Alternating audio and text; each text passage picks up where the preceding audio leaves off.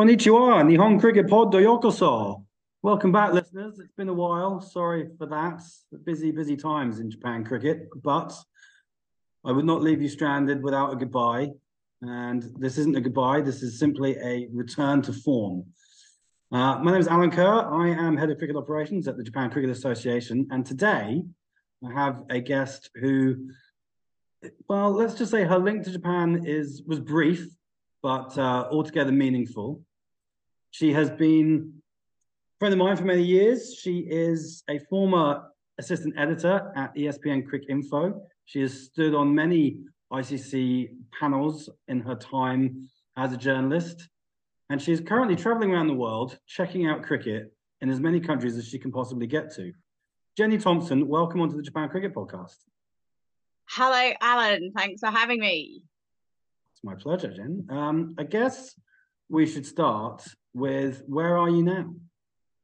I'm currently in London this morning. Boring. I'm Oh, come on. I've just come from Jersey and I'm going to Sweden and I'm dropping in to see the manager of the Philippines and also the Divas, who are the Hong Kong based team. And we're going to watch India versus Australia at the Oval. So I feel that's kind of a world flavour. Yeah, you're doing all right there. You're doing all right. But uh, you know, we we obviously planned to do this interview. What I don't know, a month ago, even longer than that, five six weeks ago, when you were in Japan. But between That's you right. and I, it's taken yeah six weeks to actually get around to it. And in that time, you've probably been to I don't know 10, 12 more countries. Lost track a little bit. So we should probably just start with that. So you're in England at the moment. You've you've just covered a little bit of Europe. Um, the obvious questions are: What are you doing, and why are you doing it? Well, Alan, I'm going, as you said in the introduction, I'm going around the world looking at women's cricket and playing where possible. Um, and the reason that I'm doing it is because I'm very interested in how cricket um, is delivered in different countries. Because, first of all, that's just interesting, right? And who wouldn't want to play cricket in as many countries as you can. That's a bit of a dream for a lot of us. But um, I'm also interested in, you know, the barriers to playing in the different countries, but and the challenges, but also how they're overcome and why people play, particularly in countries that you just wouldn't expect you know like i've always been interested in the different if you will. So you mentioned you know um i used to work for Cricinfo and there i did a lot of work as well as on men's cricket. I did a lot of work on women's cricket at a time when nobody else was really. There were you know this is this is true there'd be world cup like world cups that pretty much were attended by myself and Alison Mitchell, who's, you know, obviously the world famous um, cricket journalist. And, you know, it would sort of be the case of I'll be like the world print media and you do the um the audio and the um video. I mean, that obviously there were a few other journalists here and there, but it was when you look at the difference within sort of 10 15 years how women's cricket's exploded it's absolutely crazy. So then these days if you want to and i do want to look at difference then it's absolutely fascinating to me where cricket is played and you know how how much passion that there is around the game and the lengths that women in particular um will go to to play cricket it's very reminiscent of you know growing up in England where you didn't know that there was women's cricket so much. So um yeah, it's it's been really fascinating so far. I've been to 12 countries and uh, I just can't wait to get to more. The more countries that I go to, the more that I want to go to. It's uh, pretty addictive and it's it's really fascinating. It's funny. I always used to say that um, for those who, who don't know my background, I was a travel agent for many years before I, I came to cricket. And I always used to say, whenever I went away on a trip, you'd have your list of places you want to go next. And you'd go on a trip and you'd be tick hoping you'd be ticking off one of those places, but you'd actually come back with like half a dozen more countries that you want to visit just from chatting to other people who'd been to those places. So the list never gets shorter. So until you've been everywhere, Jen, you're kind of you're kind of stuck. You're committed now. Um, I'm getting so, I'm getting that impression. so you you've touched on it on on a personal level. Do you think that this trip and I mean obviously as a a, a career journalist and and you know friends with broadcasters, you, this isn't the first podcast that you've done. I know you've been on a few. Do you think that you can have a positive impact on the game as a whole by seeing these places and, and shining a bit of a light on what's going on? Absolutely. Um, my aim is to have an influence personally, if possible, um, just by doing this because it's, it's kind of an, an unusual thing to do. And you know, I've already had feedback as I've gone along and met some people, and you know, they they are in in terms of whatever your dream is. It doesn't necessarily have to be in cricket, but then again, like to talk on the macro level, um, absolutely. I, I feel, you know, I will be in a, and I'm already getting into a pretty um, unique position of knowledge. And I'm hoping to be able to share that knowledge in order for um, improvements in the game um, which could be like you say you know shining the light even the awareness of um, you know the issues that are going on in different countries. And then you know hopefully by the end of it we'll be able to draw some very holistic conclusions and you know make some recommendations just based on what I've seen. And you know as also as I'm going along I I'm meeting so many people.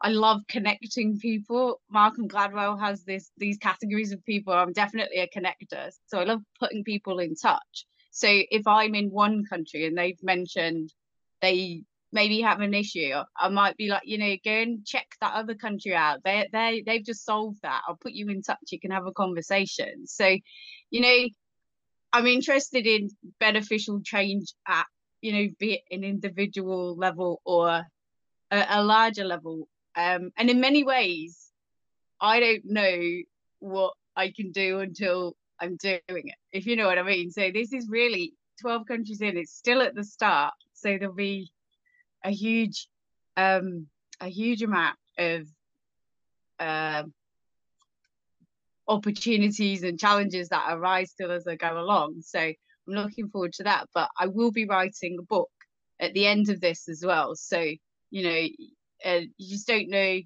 you don't know the impact. But you, can, I, I just think that by the nature of what I'm doing, change has to happen somehow, and mm. uh, we'll just have to see. How many more countries have you got on the list as it stands? it's just the uh, ever increasing list. Mm. So you know, like you said, it's it's never going to stop. So it changes every day. It expands every day. So I think you know, of, I've, I've, of... I've, got as many as I started with. I've got about fifteen. Yeah, exactly. So I mean, that, that's that's the thing, right? Because you said you've done twelve already, and it's still the beginning. So just to give some perspective to people out there, you, you, one of the things that we discussed uh, previously was was trying to get to all the countries with a women's T20I ranking. So we are talking 50, 60, 70 potential countries. So yeah, you're going to be a busy girl, and I guess it's worth um, just bringing up the fact that you're doing this all off your own back, right? This is a, a self-run, self-funded project that was your own initiative. You're not doing it with the support or official backing of the ICC, which I guess puts you in quite a nice position where you can be completely independent. You can make your own judgments. You're not tied to anything. And and when you say things like um, you want to shine a light on all the positives, but also you want to shine light on the challenges, a lot of what we read about women's cricket in particular, and I understand why it is like this, is very overly positive. and look how wonderful it is that there's these girls playing cricket, but it doesn't say there's only 30 um, compared to 30,000 playing men's cricket in the same country. Um, yes, it's great and we want to accentuate the positives, but for, for women's cricket to become a truly global game, those numbers have to get a lot, lot closer. Um, and I guess that's where we see it at the top level um, in England and Australia, particularly. Um, you know, equality of pay and, and success on the field and all of that stuff is, is getting much, much better. But that doesn't exist in the vast majority of other countries. And is that something that you've you've seen so far? Uh, yeah, um, that's so well summed up. I'm I'm glad you uh, said that. Thanks, Alan. Um, yes, it is something that I've seen so far, right? But I've come in with an expectation that there's gonna just be no hardly any women's cricket anyway. So to have some is a great start in the first place. And you've mentioned, of course, England, India, Australia, their infrastructure and advancement and their money, right? But I'm coming from England and it wasn't that good not that long ago, right? So mm. I'm hopeful that the difference is these are the countries, and you know the ICC are really behind women's cricket now, um, much more so than they ever were. So if they can use the other countries and the ICC can use the model of how successful women's cricket is in the bigger countries and I think development in the other countries can be so much more rapid than for England. Like that took a long time, but now they're there as an example. Women's cricket is the fastest growing sport in Asia, Asia, I'm led to believe. I haven't looked at the stats yet on that, but you know, that's that keeps getting quoted. So yes, you know, there are there are fewer women in every country playing than the men, but I think that's to be expected. I don't think that's anything to be disappointed by. And if anything, I am encouraged by the fact that, you know, I didn't know there was women's cricket in the Philippines. And I went and there was just 35 women just playing locally. There they were. So it will take time and you know there there is disadvantage in being women in being women you know it's hard to get media coverage it's hard to get funding and the actual um be, being a player there's there's there are extra challenges you know you might drop out in terms of retention. There might be you drop out to have family you drop out because you you know you're not allowed to play by family or anything like that. But i think i think we can be encouraged because to me it's all just at the beginning in in many many ways. And to me coming sort of uh, yes i've got the background in cricket but um i had a long time out of cricket. So coming back fresh and finding all these countries playing and seeing them playing the seeing the skills in the countries is it is encouraging. And they you know i think we can just be encouraged for now and then we can uh, over time make the uh, recommendations and get a little bit more um, critical, if you will. But back back in the day, in the early 2000s, I was very mindful of my coverage of women's cricket that people didn't know about it at all, right? So you had to, and and so there's the parallel with today. I think you have to start with this is going on, and isn't it great? And look at these. There's few women playing, so they are role models this is what they're doing. You can't expect um, women who have no real time, who have to have careers to play cricket, to have, you know, the high level. So you can't particularly criticize that. You can just say, look, this is what they're doing in spite of everything else. So, you know, it's it's a pretty good standard for what it is. And let's encourage that and let's realize these are role models and people will take their example and you know, back back in the day, again, England cricket wasn't brilliant. Like women's cricket wasn't brilliant. It was two or three and over. It was, it was pretty boring superficially, but it wasn't that the players had no talent. It was that they, well, it was the mindset of the game also, not to be so attacking, but at the same time, it was, you know, the women don't have that those opportunities to be professionals and look what they can do when they do have those opportunities. So um, you know, I remember Jarrod Kimber was talking about the first time he got critical in a press conference, and it really surprised. I think it was Charlotte Edwards because she wasn't used to it. Well, I think yeah, that at that point that was right to go harder, but it has to all be located in in the context. Yeah, it's one of those things, isn't it? The, the, you have to boost participation first. You boost participation, you're naturally going to get a raise in standards. Um, and once you said, as you said, once people start becoming professional, you know, expectations increase, and therefore people will call you into the into question. But standards will continue to increase, and and that's what being a role model is, isn't it? You have to have some people who come first. Um, I'm really interested in one of the things you mentioned right at the start about sort of the passion and the enjoyment you're seeing out on the field. Now, as someone who's been in associate cricket for the last 10 years and who followed associate cricket for a long time before that, mm. I've seen, and of course, there is a um, best word to describe this. There's an assumption, I guess, from people around the world that most associate nations are just full of expat players, um, and that it's Indians, Aussies, Brits, um, who are taking cricket to these countries. And, and, you know, there is some truth in that um, on the men's side. But I'm going to assume that that is not the case at all in the places that you've been, and that it is, you know, 100% participation or, or close to of, um, you know, Filipinos, Japanese, Malaysians, whatever. Um, is, that is that the case? that's largely the case, I would say. Um, and mainly, though, the um, people delivering cricket would be expats. And that makes sense, doesn't it? Because they're the people with the background in it, with the passion, who want to implement their passion in their new chosen country.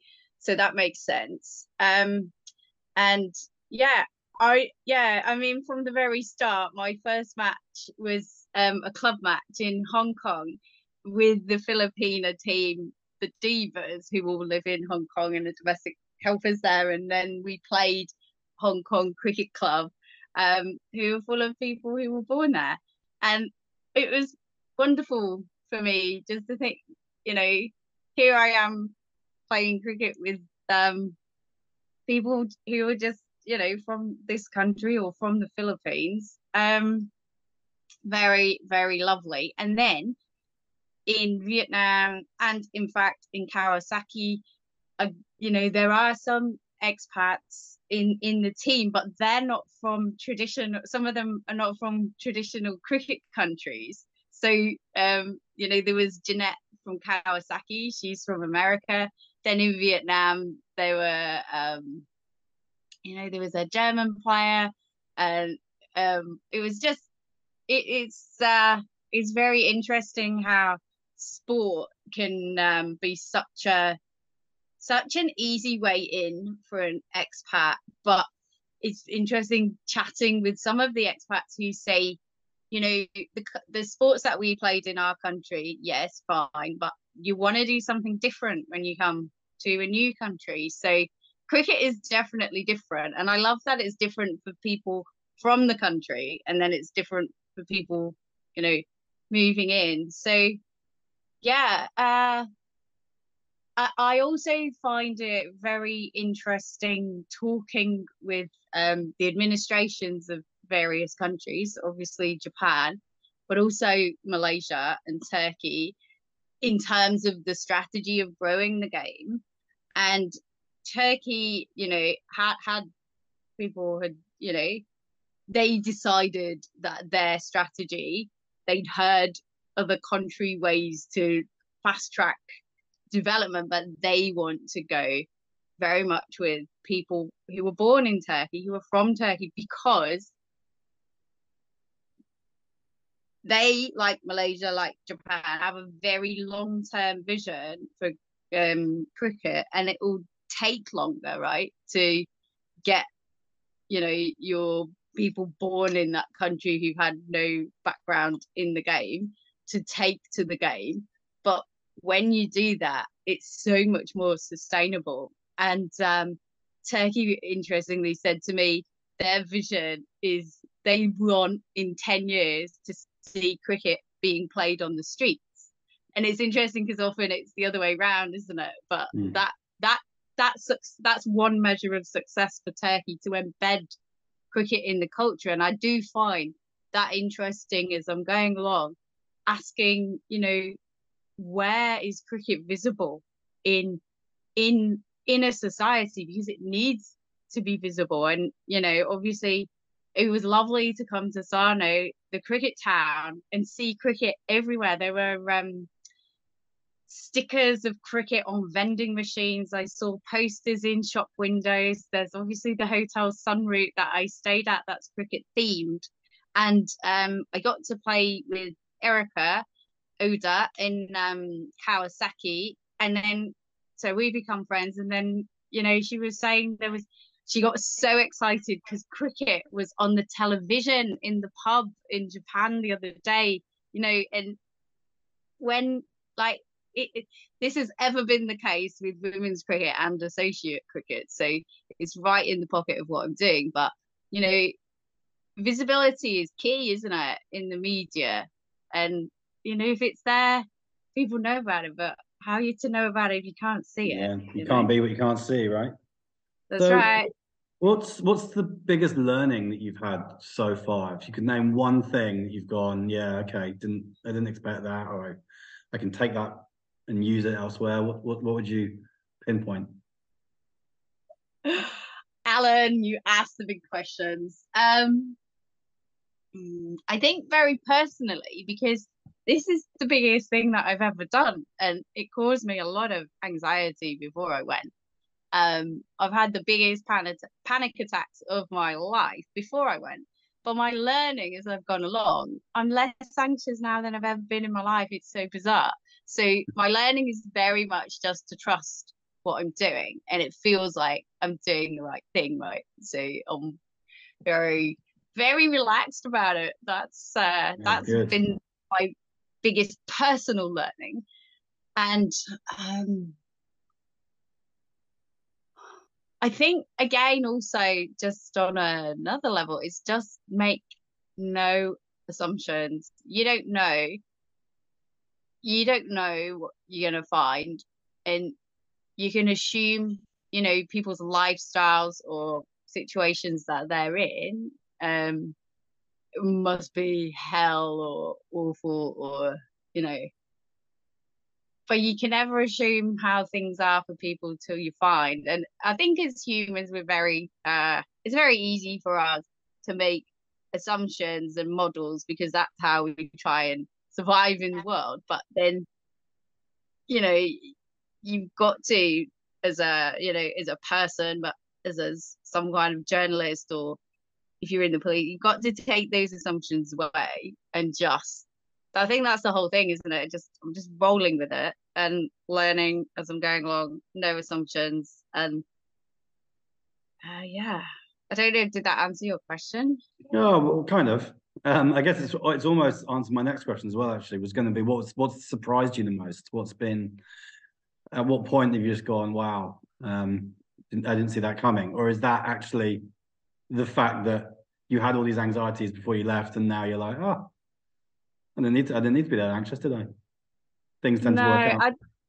I, I think what's great is I've been able to very quickly take any any personal worries, personal, like just completely take myself out of the equation, if you will. And I can really just focus on getting to know people and getting to know the the macro politics that affect their game and their lives and um yeah really really get embedded very quickly into the culture and, and find out what you know what what's important and the challenges um, and then how they can be overcome.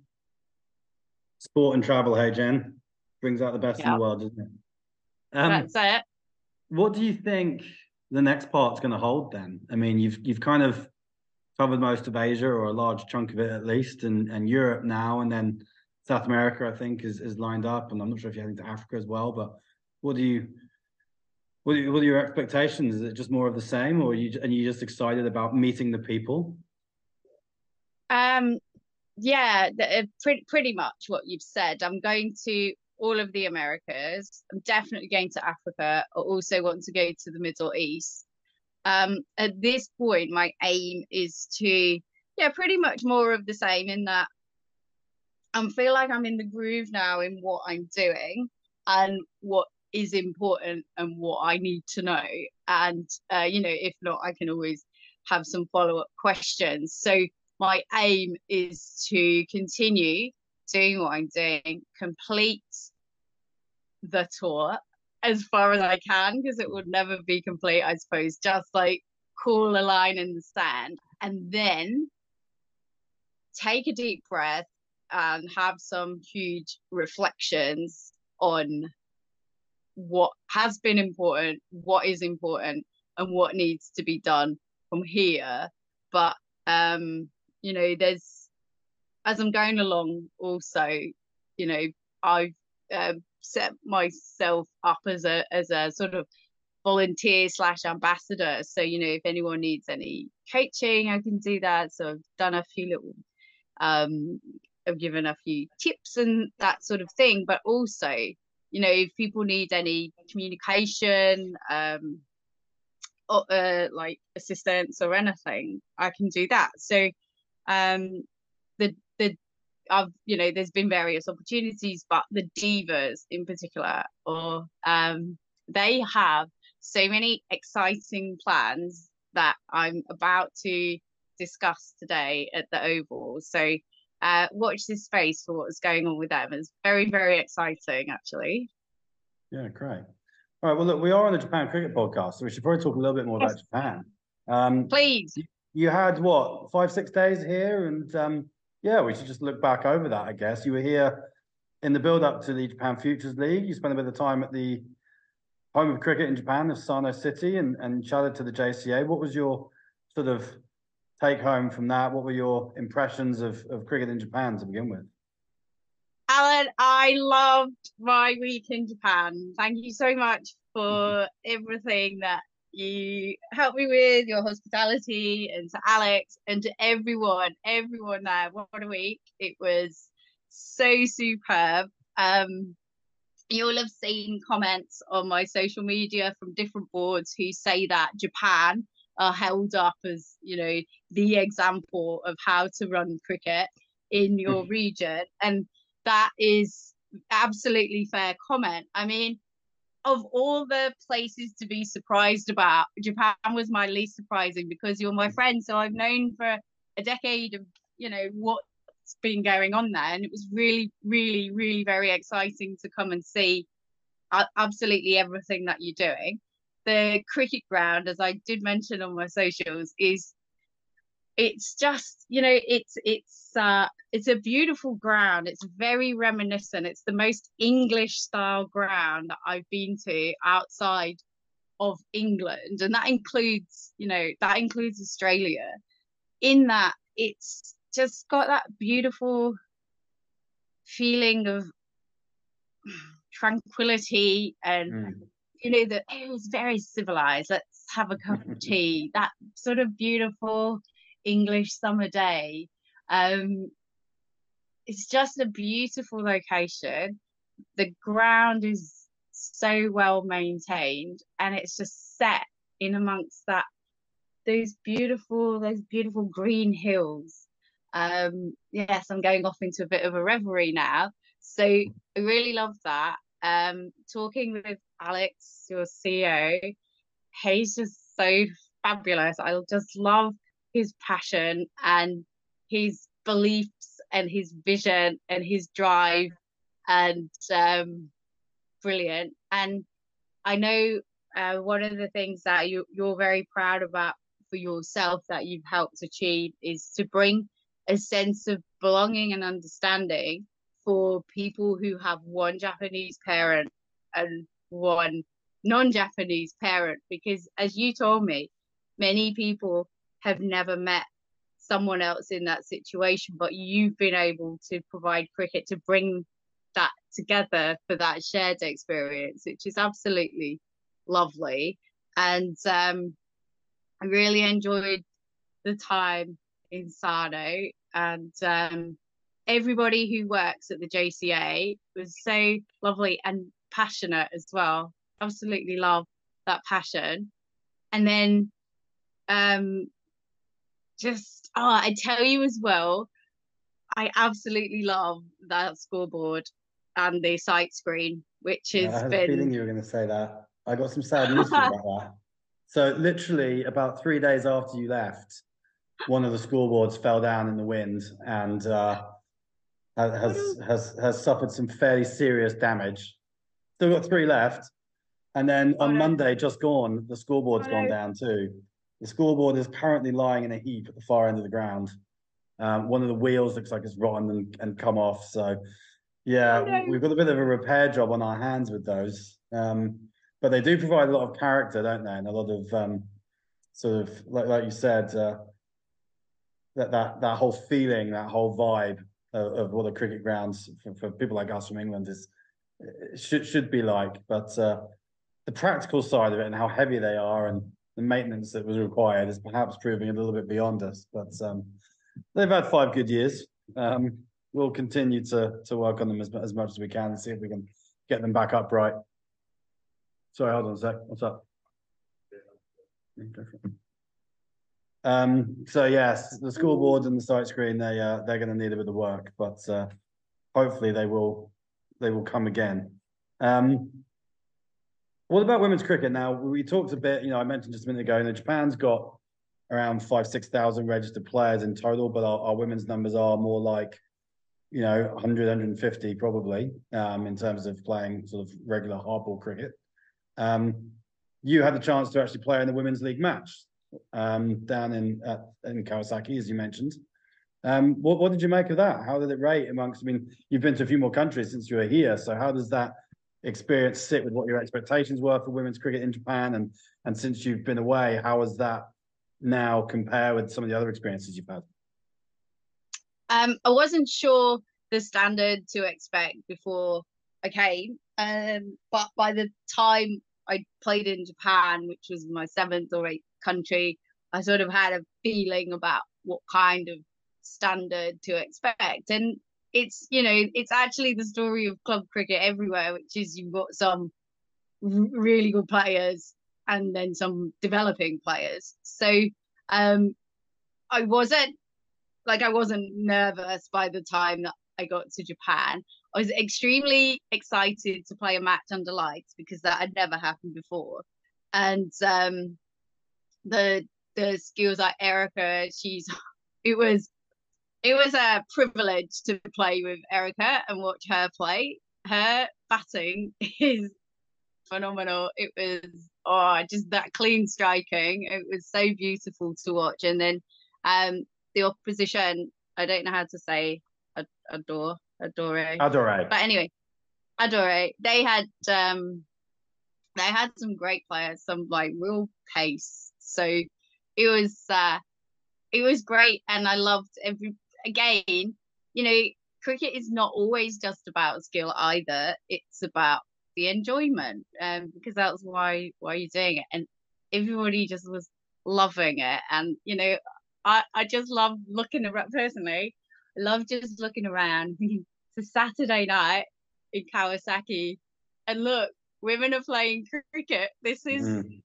you know, it that is great, right? That's that's not some. This really not something you'd expect. So it's just great for that to be happening in itself. But the actual ground was also interesting in that we were playing on an astroturf football pitch pretty much um with like yeah um sort of yeah with, with rolled out and and yeah, Yeah, very short square boundaries. Yeah but that you know it, it doesn't matter. It, it didn't it didn't matter. I i, I liked it because it's different and it, it it doesn't matter. You're playing cricket.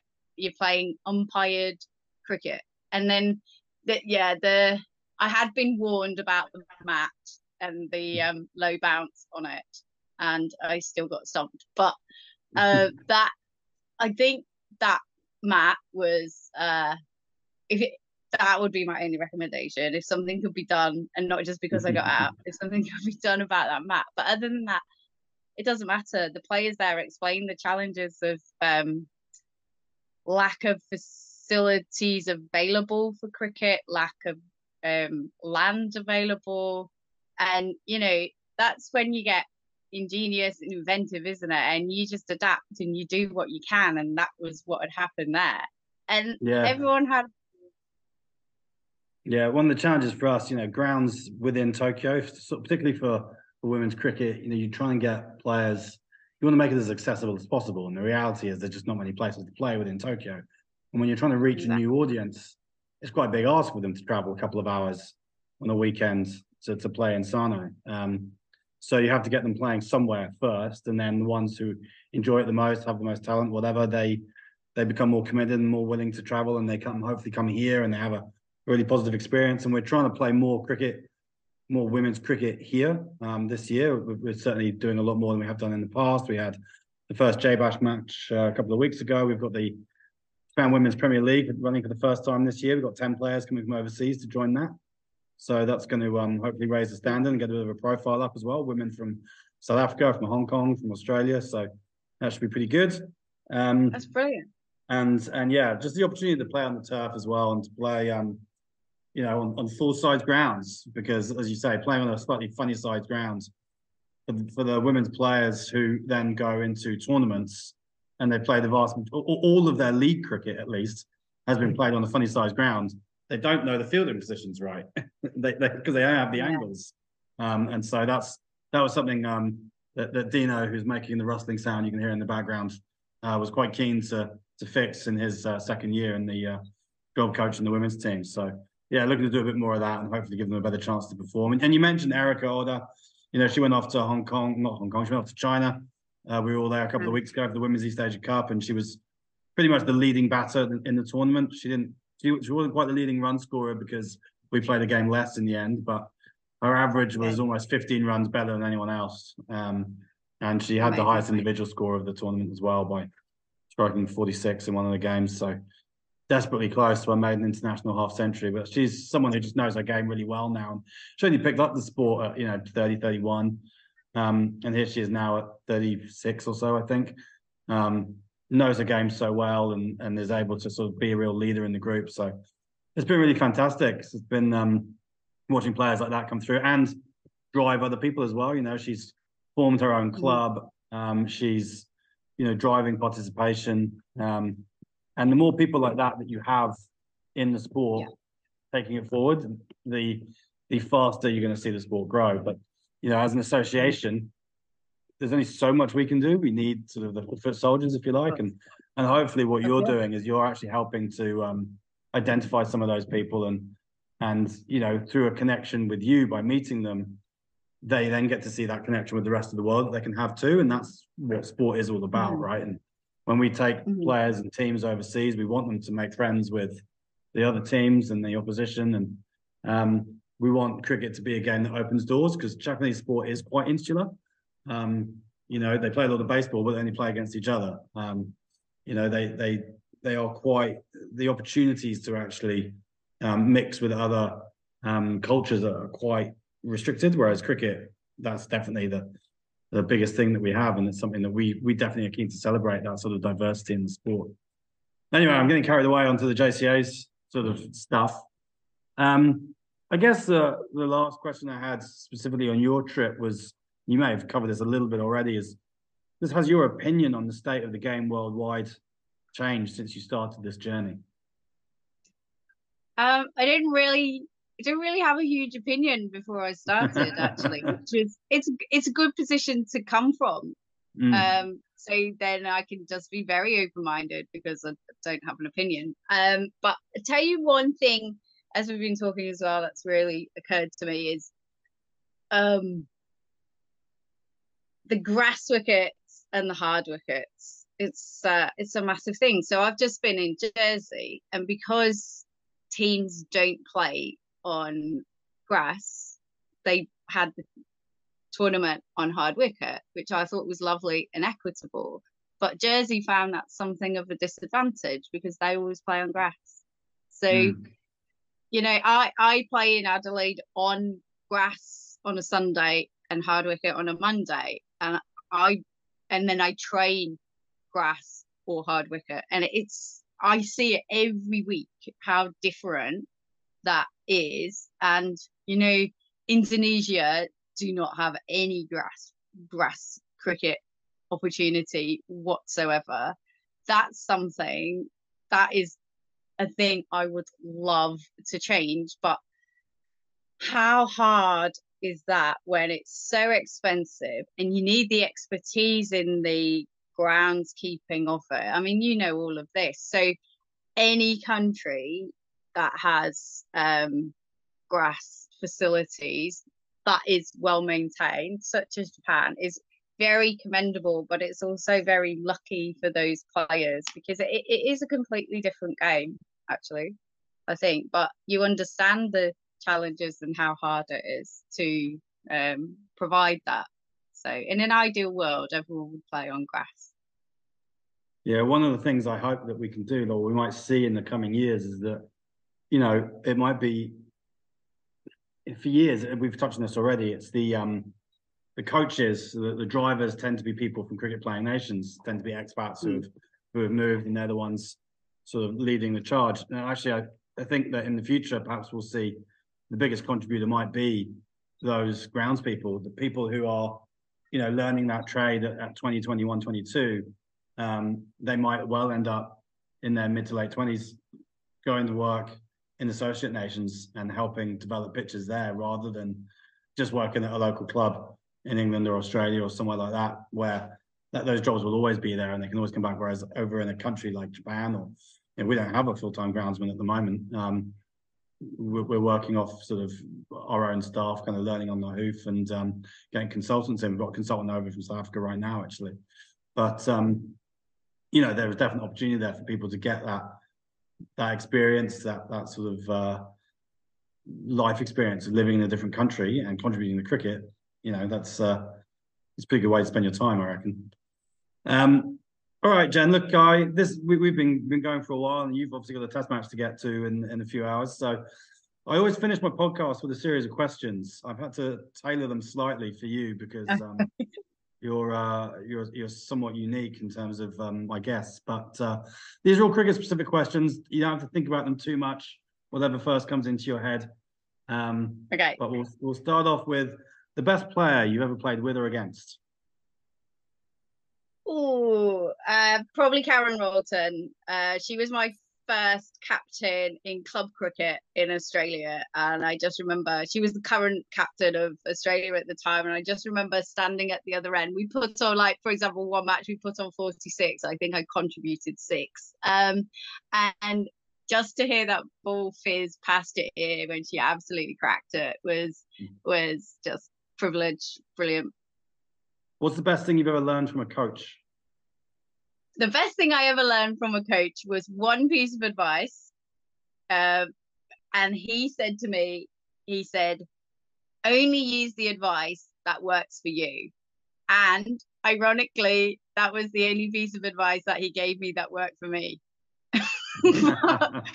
but it's totally true. And then the other one was not from a coach, it was from Claire Taylor, and who just said, always watch the ball, like watch the ball onto your bat, watch the ball into your hands when you're fielding. And it's so true. My concentration, I, my, I, my attention wanders a bit, but when I remember that, it does, it makes the difference.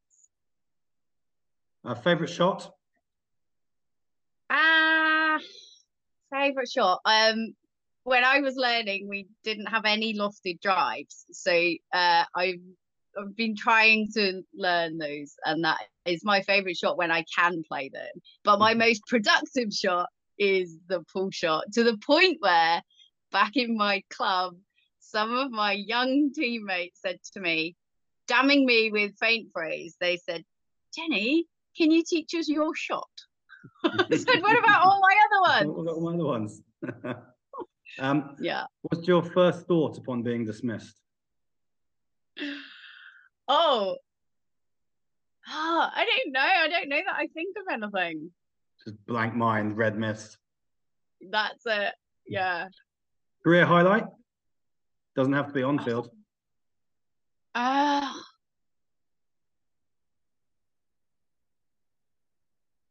well, the one of the best days of my life was just playing in an organized cricket match at school with the boys. I was like, my name is in a school book. Because that was never an opportunity when I was younger that I knew about, and that you know that that was probably probably the best thing ever because because it then opened everything else up. Yeah, cool. Okay. Is there any um is there any loss that you can remember that's particularly great? Uh yes. Um it was the was it the it was either the quarterfinal or the semi-final of the British Unis competition and Leeds. We'd gone up to Durham and we were that short and I went to play my favourite pull shot. I was on 70 odd and played a course at was um LBW and that day I remember the disappointment uh, of getting out immediately and I just cried in the changing room because this Leeds team was essentially three cricketers and then players who were not particularly people from team sport, but they'd been, you know, attracted to try something new. And, you know, I, I was the captain then, and I always made sure, and I still make sure that people have fun and are included in cricket because that's what it's all about. To me, it really is. Um, so we'd had this extraordinary run of team team it was the team spirit and everything and then just the disappointment i mean you know we did much better than anyone had thought but just you know when you mm-hmm. have that dream that you can go so far it's so good but uh also one day um we were playing we used to play as Lancashire and Cheshire back in the day, and then the ECB took us over and wanted to replicate the men's structure much more, which made sense. So we were asked, uh, we were offered as Lancashire and Cheshire to play for whichever county we wanted to, and I picked Cheshire because that's where I'm from, even though I could see all the money and the opportunities were going for Lancashire, but that I was like, it was in my heart for Cheshire.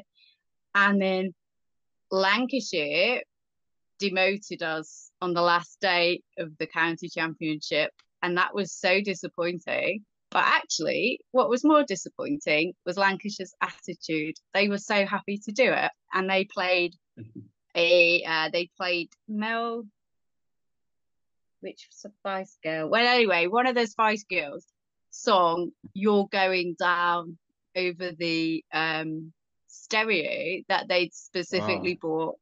And I thought, that is the poorest sportsmanship I've ever seen in my life. And, you know, when I think about it now, my disappointment is more in Lancashire than the fact that Cheshire got demoted because that you know you don't you don't you don't do that and like in women's cricket like I know that all the associate countries even are friends with each other and they help each other. Um, and that used to be the case in county, but that stuck out as like very poor. But just on that note, in Jersey, Germany's kit didn't turn up for days. So the other teams were quickly helping them and lending them. And I heard Turkey turned up without stumps and bottle holders. So Jersey gave them all the equipment that they needed. And you know that's the spirit that we play cricket in and that's um that's overall what it's more like but yeah those are the those are the two disappointments that stick out for me it's funny whenever i ask that question there's always people always have very visceral answers and i often think we actually remember the games that we lose and we hated losing more than we in the games that we enjoyed winning um, yes what's your favorite format of the game to play and to watch I love 2020 to play. Um, but uh, I, yeah, it's a concentration thing these days. I don't think I could last 40 or 50 overs. Um, to watch, it's Test cricket, hands down. Absolutely, absolutely love it. Um, at the ground, probably prefer it watching at home actually. You know, because then you've got the TV commentary on, and you don't particularly, you know, on a summer's day and you've got like the windows open and the breeze coming through and you can you, just in and out. Almost don't have, great. Yeah, you don't have to watch it, you can feel it. That's mm. what Test cricket is. Or even just I love, particularly in Australia, driving around um with the ABC commentary on, going on a road trip in Australia, just listening to the cricket, and you're just like, this is summer. How good is this? And again, you don't have to well i mean you you're almost more connected when it's on the radio because you're sort of drawn into it but and your mind is forced to concentrate and listen to it but um and formulate the um imaginings of it but so you're more engaged but you know again you don't even have to know because you can feel from the commentary how the cricket's being uh delivered and it's the yeah, best and it's the ebbs and the flows you know Mm. It's that real those, those, voices, those voices, yes. those commentators, they're very much they, they stay with you, don't they? Just the sound of summer and whatever. Um, yes. Do you have a favorite teammate?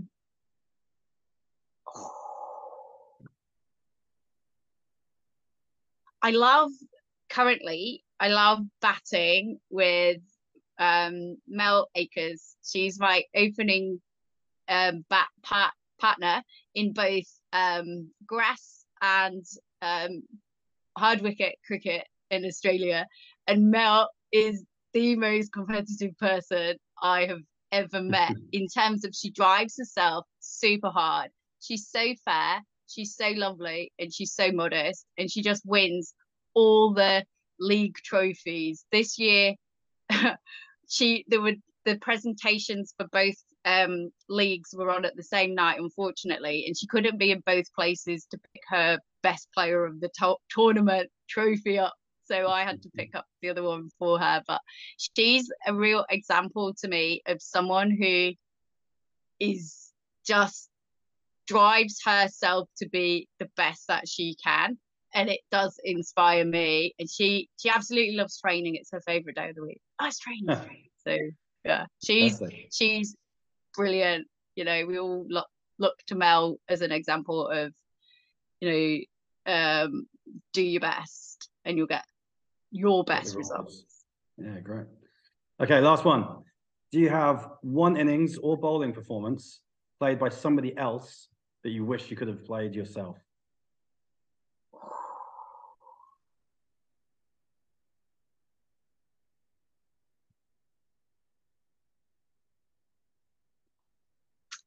they okay not i don't i don't ever put myself in that position because i i'm very aware of my own limitations but the innings that um i admire and it, because of how well crafted that it was but also it was a seminal moment in the women's game was claire taylor's knock for England against Australia in the semi final of the T20 World Cup at the Oval in 2009.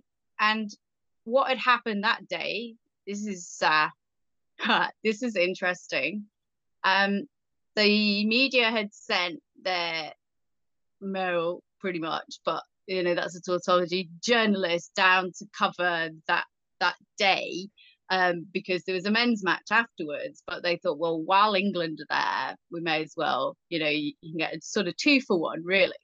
So I sat down um, in this media. I was like, wow, look at all these people watching women's cricket. This is unusual.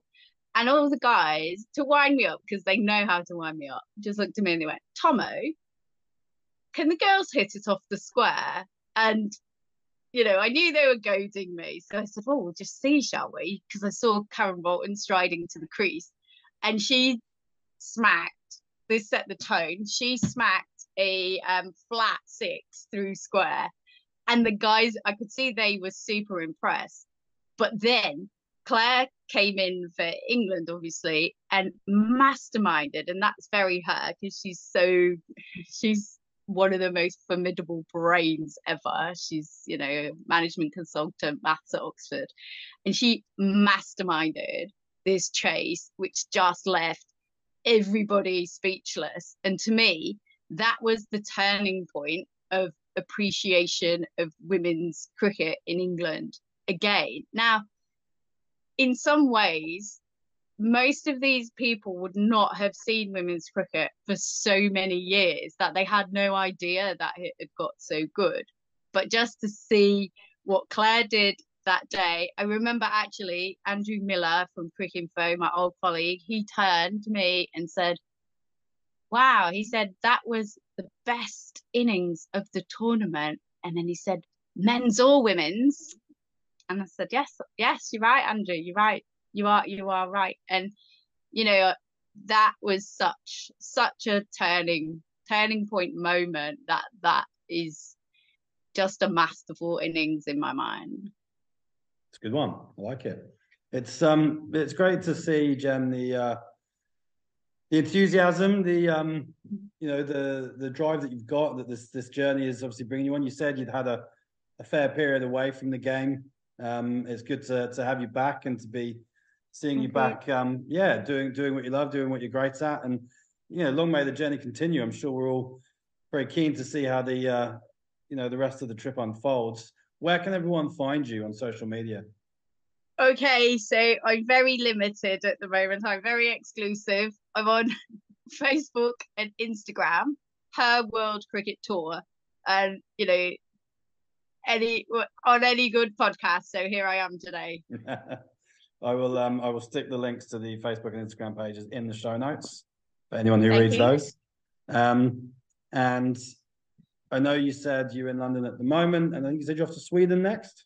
Sweden, yes, I've got four matches in three days, so oh, that's very exciting because I um I've been missing a bit of cricket recently. I've had a few nets, then and an indoor match in Adelaide. Then I'm going to Norway for a few days and there's a tournament there which is exciting and then i'm going to latvia and estonia and finland then back to england then i'm going to greece and having a day trip to albania for the day and then i'll just see because things keep changing um so my it's tbc there's lots more going on then america's definitely in september Right. I played cricket in Latvia.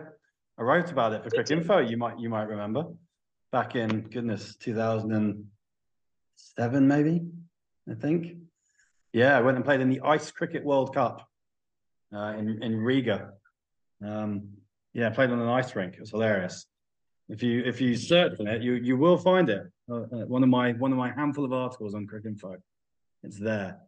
So yes, it might be a little bit warmer when by the time you get there. We were there in February, I think it was freezing. Oh goodness me! What temperature was it? Oh yeah, cold. Just maybe, maybe I'm getting myself confused. So I went to Lithuania in February and it was minus 28 one day, but that was a holiday. That wasn't a cricket trip. Lithuania okay. and uh, and Latvia are next to each other. We'll have to find the Cricinfo article. I'll have a date on it.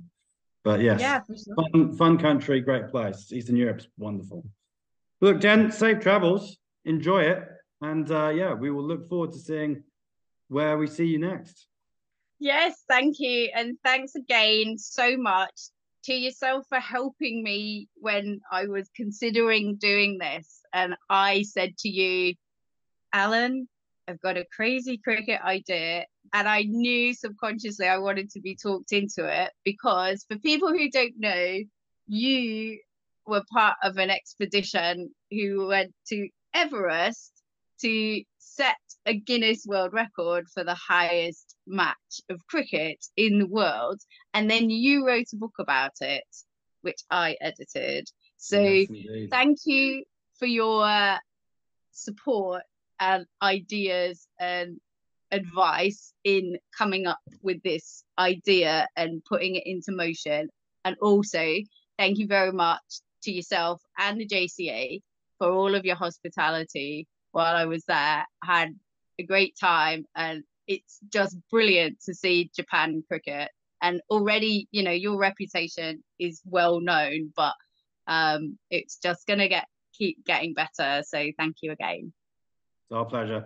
Thanks, Jen. Great having you on.